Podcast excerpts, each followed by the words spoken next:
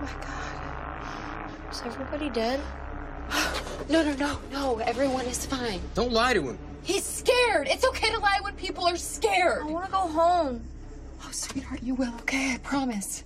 Tomorrow you will be home and your mother will never let me see you again.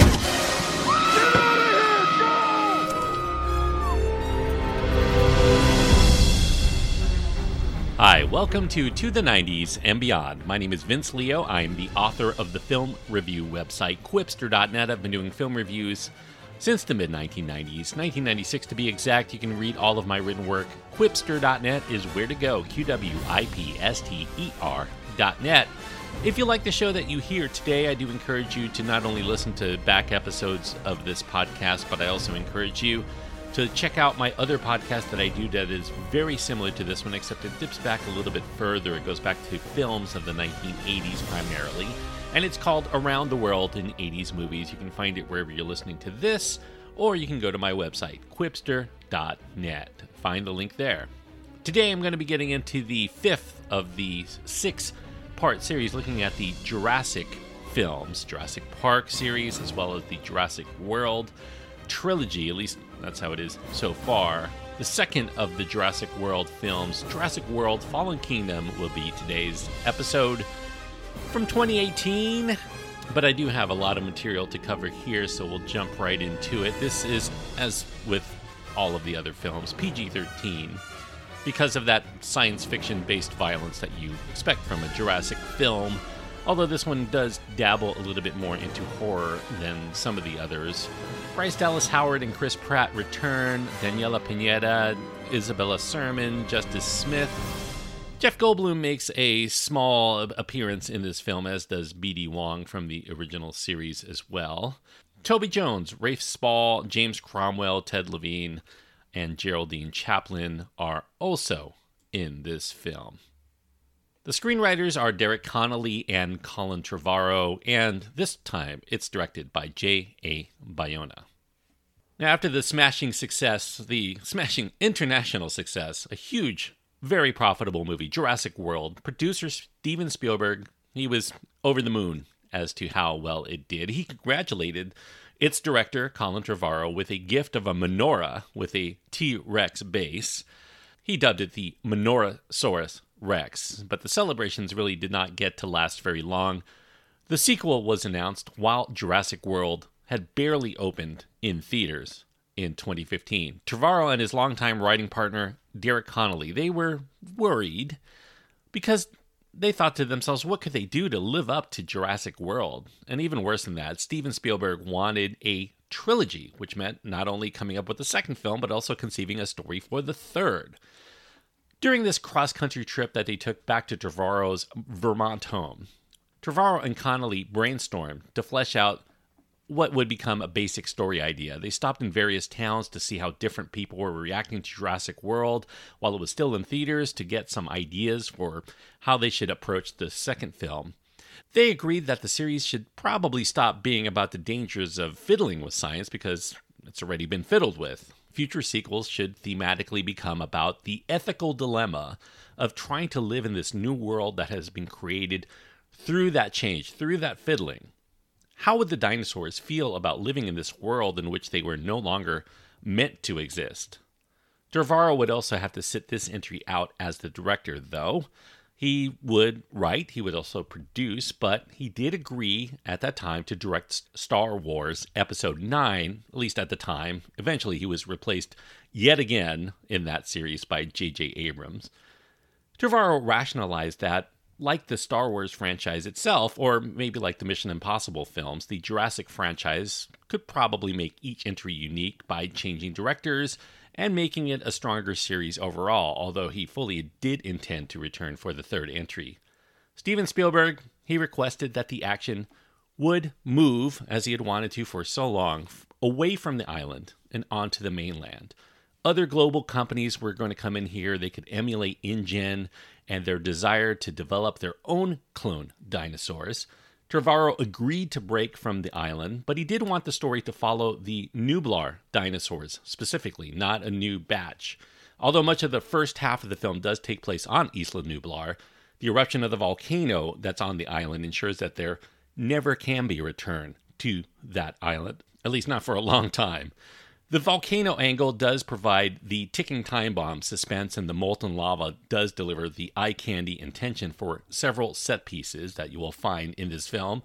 Although the volcanic nature of Isla Nublar is not really referred to in the original film trilogy, it is mentioned in Michael Crichton's original Jurassic Park novel that there was a dormant volcano there, and it was also placed very judiciously on a map of Isla Nublar without commentary in the 2015 film Jurassic World.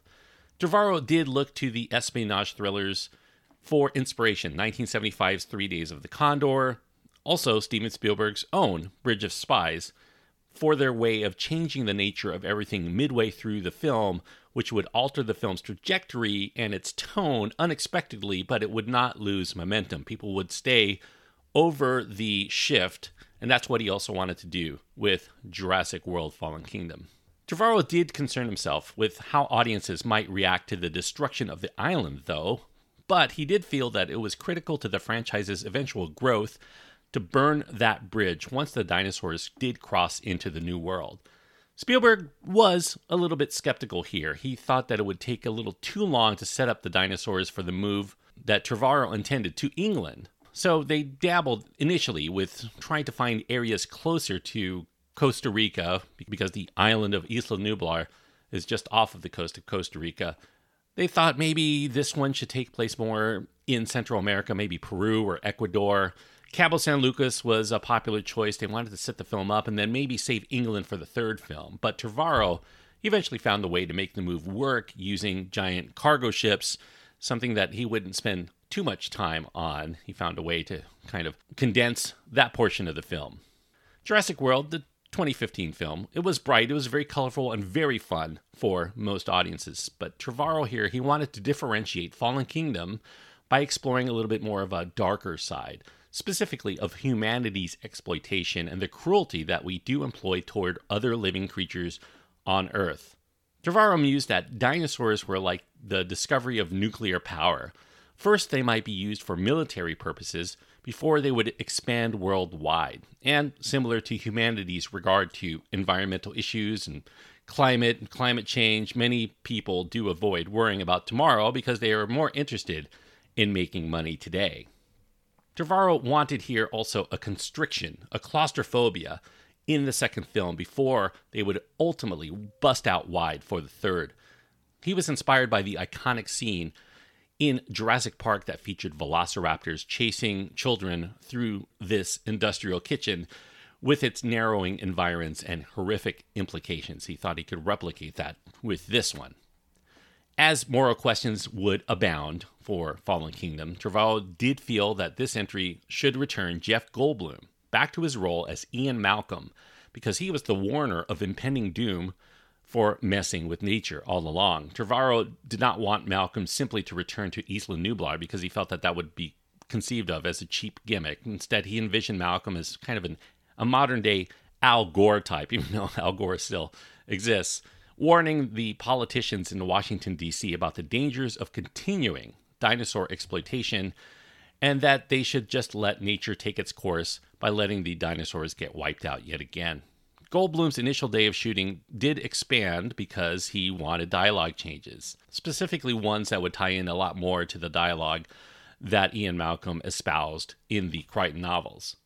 Trevorrow also originally scripted Jake Johnson's character, Lowery Cruthers, to return here, Johnson wanted Lowery to be changed dramatically from his prior harrowing experience. Now he would be sporting a ponytail and tattoo sleeves. But Trevorrow eventually reconsidered that because he felt that the sequel was already very dark and the character only added to the cynicism instead of offering the needed comic relief that he thought might be a little bit more satisfying for audiences. So Trevorrow replaced Lowery here with younger, much more idealistic characters to be environmental activists who wholeheartedly believe in Claire Dearing's new cause. Claire Deering here now would be that activist, the leader of an activist group. Owen Grady, who would return here. By contrast, he's not an activist like Claire, but he does want to save the life of his beloved trained velociraptor, Blue, as we experienced in Jurassic World Owen really wanted to live life on his terms, but he eventually finds himself compelled to act here because he realizes that there are things that affect all of us on this planet we all live on. We can't really sit idly by when there's nowhere to run anymore due to those big changes that are going on in the world. After receiving blowback for killing characters that really weren't deserving of being killed in Jurassic World, Trevorrow here made sure that the characters who die horribly in Fallen Kingdom were ones that the audiences would feel truly deserve it. Trevorrow initially envisioned also bigger, prolonged set pieces, but the producers wanted the tempo that he had originally put into his early scripts slow down because they wanted to expand the universe, especially save some of that stuff for the third film. The characters should be built back up to explore what they'd been doing for the past three years instead, and how the dinosaur experience would have changed them in that time. Trevorrow and Connolly they set their story following the closure of Jurassic World, where its dormant volcano, Mount Sibo, has become active, threatening all life on Isla Nublar. Humankind starts to debate whether the clone dinosaurs should be saved from extinction yet again because of that volcano, or if they should be saved.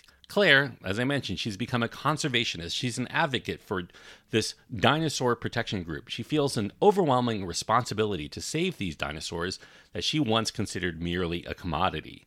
After John Hammond's billionaire associate, that we find out, his silent partner, Benjamin Lockwood, he's on his deathbed. His assistant, Eli Mills, hatches this plan to Claire to fund the relocation of these dinosaurs from Isla Nublar to a sanctuary island. Claire agrees with this. In order to save the dinosaur, she gathers a team, including Velociraptor whisperer Owen Grady, super hacker Franklin Webb, and this paleo veterinarian Zia Rodriguez. The team, when they get to the island, is stunned to discover they're not alone. Mercenaries are there on the island, gathering dinosaurs to bring to the mainland, predominantly for greedy, nefarious purposes. There's more to the story than that, but that's the basic setup. Turning toward the director, as I mentioned, J.A. Bayona is the director of Fallen Kingdom. He was originally a serious consideration to be the director for Jurassic World before Trevorrow was attached because he had a reputation for Spielbergian themes in his films, and also he had a, a, disaster film under his belt, The Impossible, which was very critically acclaimed, and that showed that he could handle large scale effects heavy features even with a budgetary limitation. Bayona excels at blending genres. He also is known for deeper characterizations, for escalating tension, and also incorporating childhood nightmares to try to layer upon the specific adventure elements in his films. But Bayona, he insisted on completing his next slated film, A Monster Calls, first before he took on Jurassic World. And he also was somebody who insisted on considerable preparation time and he wanted to do that following making a monster calls. And the producers of jurassic world were just not willing to wait. After spending so many years trying to get the fourth jurassic film off the ground they just didn't want to take the chance of more delays. They wanted to strike while the iron was hot. And bayona happened to be available for the second film. And they pitched it to him and he absolutely loved what he heard, especially that the sequel was going to have a distinct narrative direction that looked at dinosaur survival instead of human survival this time out. Trevorrow himself was a huge fan of Bayona's work, and he agreed that he would be a perfect choice. Or if he wasn't going to be available, they could also look to fellow Spanish horror helmer Juan Carlos Fresnadillo. But Trevorrow decided to write with Bayona in mind, and he wanted to put the second film firmly in his wheelhouse as a director so he could knock it out of the park. He would shift from a disaster movie to more of that gothic horror that Bayona was known for, with dinosaurs inhabiting this large mansion for the second half of the film. Bayona was himself a huge admirer of Steven Spielberg's films ever since he was a kid. During his stint as a film professor later, he even taught a film class specifically on Jurassic Park. Bayona here injects a lot of elements. He wants to pay homage to Spielberg's filmmaking style. He rewatched a lot of Spielberg's older films and he read Crichton's books. He wanted insight into their storytelling technique. He noted that Spielberg seemed to borrow a lot from his own Indiana Jones films when he made Jurassic Park.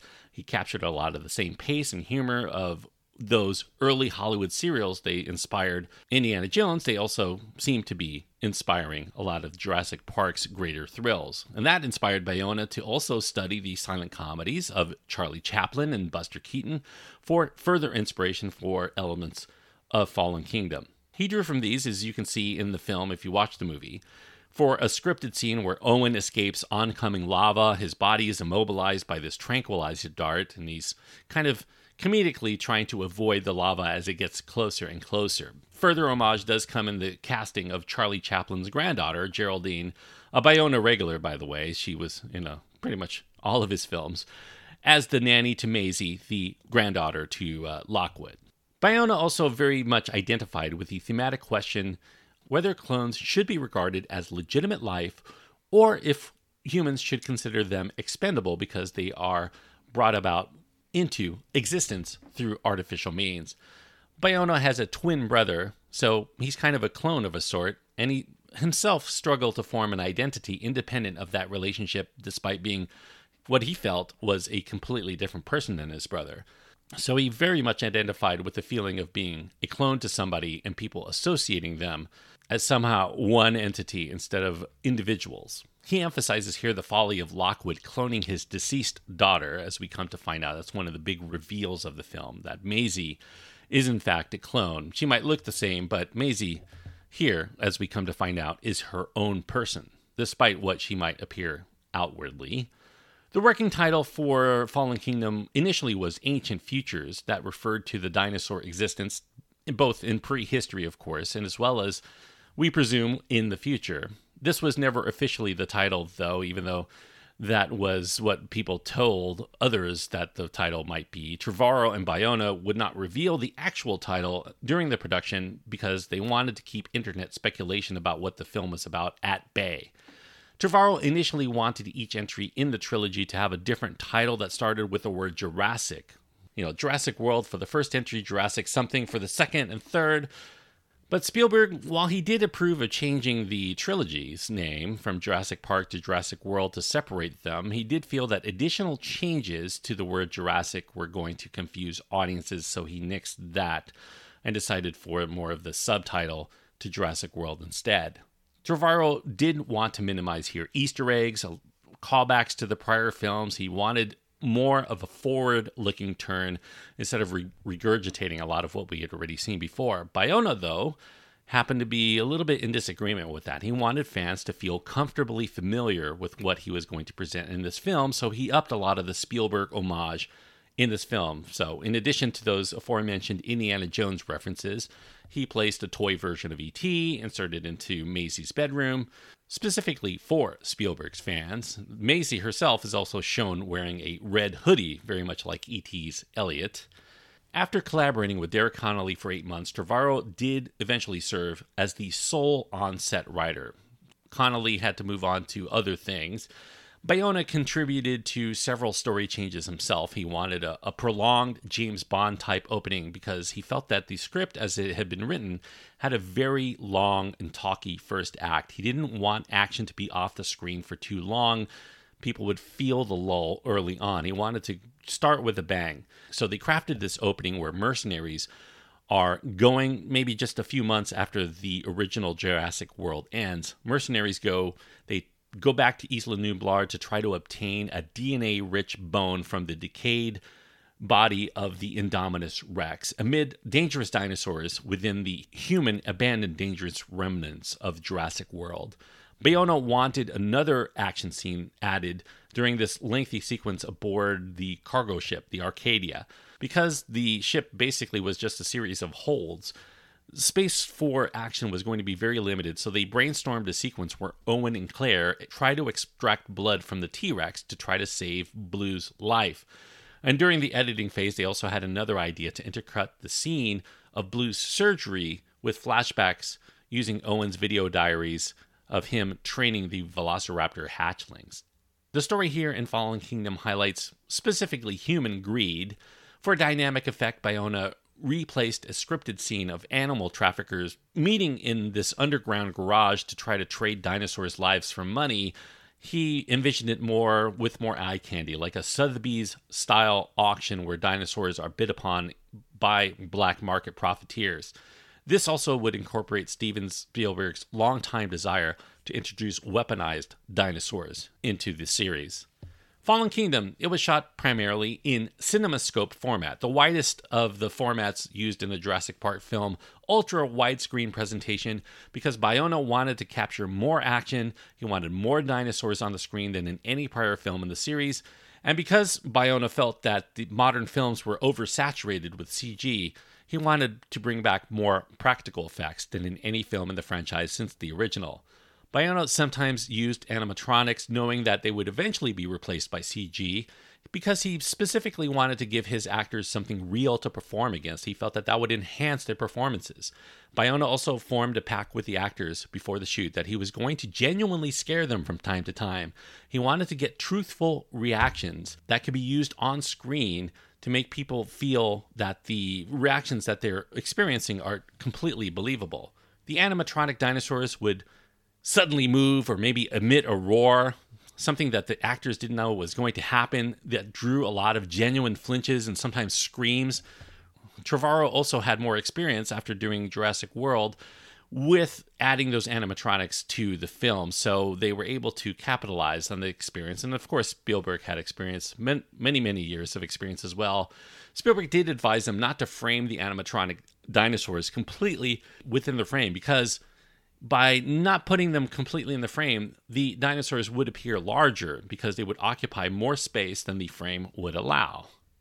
Bayona also on the set, not necessarily in the film, although there are a couple of instances where he uses John Williams music, but he used it during the filming of certain scenes as well as in the preparation for them. He also added dinosaur roar sound effects from prior Jurassic Park films while he was on the set because he wanted to capture the mood for the actors before each scene. The soaring theme music of Jurassic Park also stirred these actors into tears during the emotional moments. Everybody on the set pretty much grew up with Jurassic Park being one of their favorite films. And so that original John Williams music did have an emotional resonance to what they were doing in this film. Now, for a scene, uh, an action sequence in this film where Claire and Franklin, the uh, the IT tech guy, they're catapulted while they're inside a gyrosphere off of a cliff and into the ocean. Bayona wanted real emotion visible on the actors' faces, so he explored existing theme park rides to try to simulate the fall, but he found that matching the lighting and the backdrop in a real park was tricky to try to put into the film. So he felt it would be more efficient and economical to build an onset 40 foot slope that could free fall for mm, about three seconds or so. So he could film that. He could also c- control the lighting and the environment and also capture the look on their faces as they went into that fall. For the ocean landing, the gyrosphere was submerged in this huge tank in Pinewood Studios, and the actors and the camera operator they had undergone training in scuba for their safety while they were trapped 30 feet below the surface in this uh, gyrosphere environment. But Bayona called that the scariest part for him to film, and it took about five intense days to complete it. For a scene where uh, baryonyx attacks the characters amid lava pouring down from the ceiling, Bayona wanted realistic lighting despite all of the elements of the scene being relegated eventually to CG to achieve the right flickers of light to try to shine around the room and on the faces and bodies of the actors, they set cat litter doused with flammable liquid on fire and then poured it through cracks in the ceiling as it poured down. The result was liquid fire that the actors could interact with, and it provided the right lighting, the right smoke for the scene without the need for additional CG elements. The new dino baddie for Fallen Kingdom is the Indoraptor. It's a genetic hybrid of the Indominus Rex as well as a Velociraptor. Bayona wanted here to pay homage with the Indoraptor to classic Hollywood. He wanted the Indoraptor, which Spielberg called the first true monster of the Jurassic franchise to also emulate a lot of those old monster films. The there's a specific nod to 1933's King Kong. In fact, there's there's several regarded as Bayona's favorite movie featuring dinosaurs. He wanted big gates opening to reveal the uh, Indoraptor. The Indoraptor's shadow-like entrance is patterned after the vampires in F.W. Murnau's Nosferatu. He also added a couple of elements of John Badham's oft forgotten 1979 flick called Dracula. That was a film that Bayona saw when he was about five years old. It left an indelible impression, and he wanted to recapture some of that feeling when he was a young kid watching that movie. He also found sympathy for the Indoraptor, framing it as a sad event upon its death, similar to Frankenstein. In fact, Bayona sent a picture specifically of Boris Karloff as Frankenstein's monster to the design team on what he wanted the Indoraptor to kind of resemble. They also added some ticks, some trembling in the Indoraptor's movement because they wanted to denote that the Indoraptor was basically a prototype hybrid. It was forced into existence before it was really ready, and that was because of that human greed that's so much a theme of Fallen Kingdom. Now, for the Indoraptor design, Bayona polled a lot of children about what they found scary about dinosaurs. So he opted to go with a kind of a black skinned dinosaur with very white eyes and teeth. And that would make it especially scary when it's in dark, shadowy places. You'd only see those eyes and teeth. There were also early plans to have two Indoraptors in this film. One would be white, one would be black, and that would give the the film a, a sense of mythology. The intent was for the black one to kill the white one in something akin to a biblical Cain and Abel story, but Bayona pulled back from that. He determined that there just was not enough room for additional high concept ideas like that one. You know, this film was already jam packed with so many ideas. He didn't want to distract from from all of it. So he wanted the Indoraptor to have long human like arms that would increase its eeriness, kind of a human like eeriness to it. Additional themes for Fallen Kingdom include human use of technology to try to control nature. You know, the more that humans rely on technology, the less control we seem to have over our situation as humans. Innovation, that definitely is something that helps the uh, quality of human life, but it can also be used to destroy ourselves, kind of like atomic power. It can be used for good, it can be used for bad.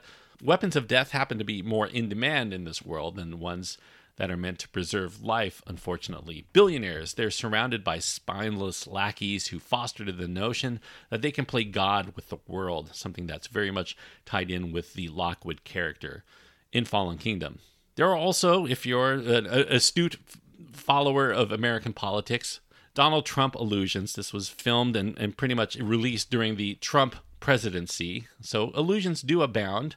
The film does explore megalomania, greed, wealthy egotists blatantly disregarding the consequences to society through their actions. The president in Jurassic World disbelieves the existence of dinosaurs. That kind of parallels Trump's disbelief in climate change, calling it a, a Chinese hoax or fake news. It's definitely kind of alluded to here. Toby Jones sports a very Trumpian type hairpiece, and Ted Levine's character makes a nasty woman reference that recalls Trump calling Hillary Clinton that name during one of their debates. Bayona insists that these were not scripted, but because he gave the actors free range to improvise, they simply could not resist drawing a lot of the inferences from real life, recent politics into the performances, into their dialogue in the film. Learning from our past, that's something that's crucial to humanity's survival. But when our politics becomes untethered to truth or history or science, our future begins to grow ever more perilous. Lockwood here, he has a very rose colored view of the past. He sees John Hammond as a philanthropist, hero, rather than a greedy showman who didn't learn until it was too late. He wants to restore the greatness of what he feels is Jurassic Park again, but hubris abounds because ethics are expendable in service of personal ambition. Although many think of the past as the good old days, every era is flawed and full of peril. Humans could never have survived in prehistoric days. We dare to think that we can tame dinosaurs today, although they dominated the Earth completely at one time in a much more dangerous time. A return to the past seems to be an acceleration of doom for our future, as embodied here. Cloning Lockwood's daughter attempts to resurrect that past, but she becomes the savior a key of the past that endangers the future of humankind. The film embraces ultimately the theme that clones are as real and are as valid as those created through conventional means. We share the planet with all of the other animals of the planet. We must deal with the consequences of our actions toward them all. And we find here that we would surely perish if we continue to abuse and exploit animals in nature as a whole. We are reliant upon them to a large extent, and we have to learn eventually to live in harmony with the nature and the animals around us. There's a scene here depicting pteranodons in Las Vegas. That was kind of a stinger that was put in the film after the credits. Originally, it was going to be just a deleted scene, and they were just going to show that on the Blu-ray. But uh, they decided here to put that as kind of a teaser of things to come. Trevorrow's original story treatment really wanted to expand the dinosaurs into the mainland a lot further in the second film, but the production team felt that maybe they should hold all of that back. They already had a lot of ground to cover. They should put that for the third film, maybe just put that one teaser in. There's a reference that was also cut out to Zia being a lesbian that was pushed out of the finished film reportedly for time although you know it wasn't something that was intended to be dwelt upon for very long. There was a, a, dialogue that reveals that Zia doesn't date men but if she did she dates someone like Owen Grady due to his handsome features. It would have taken only a few seconds but but they claim that uh, there just wasn't enough time although other people will tell you that because of international markets they tend to uh, remove some of that stuff that doesn't play as well in other cultures, specifically China. When it was finally released, reviews were pretty mixed as far as uh, the overall grades for Fallen Kingdom. It did get a lot of praise for its visuals, but there was a lot of criticism here for having a muddled plot. The script, a lot of uh, critics found very lackluster. Those were the big detractions from the film. Some felt that this entry really didn't provide many good or interesting ideas for the franchise moving forward. But because of the strength of the rejuvenated series, Fallen Kingdom did still rake in a hefty $1.3 billion worldwide, and that made it the 12th highest grossing film of all time at the end of its run. It finished third place among money earners in 2018 itself. So, Fallen Kingdom, in addition to the $170 million budget, pumped about $185 million into its promotional campaigns internationally, twice that of Jurassic World. Trevorrow directed Goldblum also to promote the film in a commercial for the Jeep Wrangler that debuted during Super Bowl 52. The commercial depicts Ian Malcolm outrunning a T Rex in a vehicle very similar to the iconic sequence in Jurassic Park, only this time Malcolm is the, in the driver's seat and then turns the tables by chasing the T Rex in the vehicle before returning it back to the car dealership with the punchline that this was all just a, a test drive. Before the release of Fallen Kingdom, it was announced that Trevorrow would return for directing the third entry in the new trilogy. He was to co write the film with Pacific Rim Uprising scribe Emily Carmichael. And that's something I will delve further into when I talk about Jurassic World Dominion for the next episode, the 2022 release. So, pretty much a new release as far as this podcast goes. As far as what I feel about Jurassic World as a whole, I do admire a lot of what they were trying to do in this film. I do feel it is uh, somewhat convoluted. I don't really care for a lot of the characters, especially the new characters that are put into this movie. I don't like a lot of the the directions that this film goes. So I'm a little more tepid about this. I think it's probably on par with some of the sequels for the first Jurassic Park. Not quite as good, not quite as fun I respect J.A. Bayona and what he was trying to do here, but I don't feel that in terms of entertainment value, it is as high here for me as the original Jurassic Park, certainly, and also Jurassic World, I felt was a much more fun rehash. I guess what I'm trying to say is that the park itself kind of is the fun part of the Jurassic series. Just having dinosaurs in modern day doesn't seem to be as fun as that. So maybe I'm a little bit less enthused about what I'm seeing here, especially as the park basically, Jurassic World, no longer really exists as a place to be. And I'm also very confused. And if you have an answer for this, I'm sure somebody must have thought of this at some point. Maybe I just missed it, but.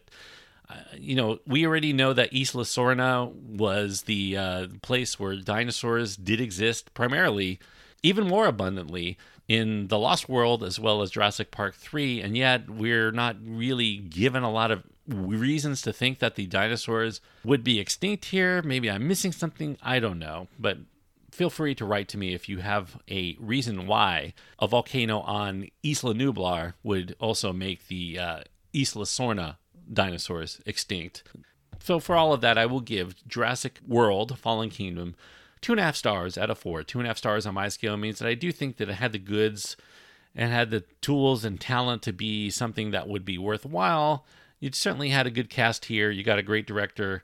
You've got the production of Steven Spielberg. You've got all the money in the world to really throw at this film.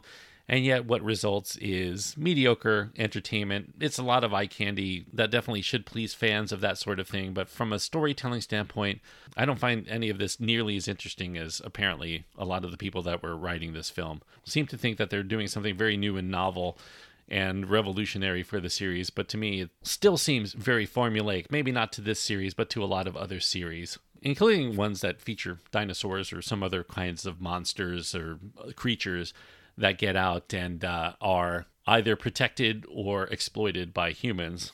It's definitely a theme that's been done time and time again in Hollywood features. So, two and a half stars out of four is the best I can give Jurassic World Fallen Kingdom.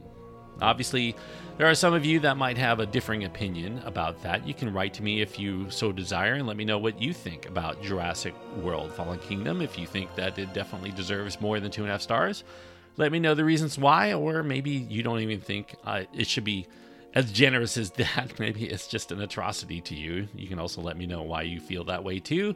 You can find my contact information at my website. That's at qwipster.net, Q W I P S T E R.net.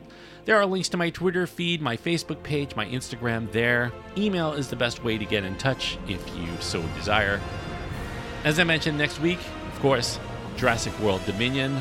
I haven't even seen that film at the time of this recording, so I really have no idea how I'm going to feel. So I hope that you will join me for that. Until next time, thank you everyone for listening as we explore all of the films as we go to the 90s and beyond.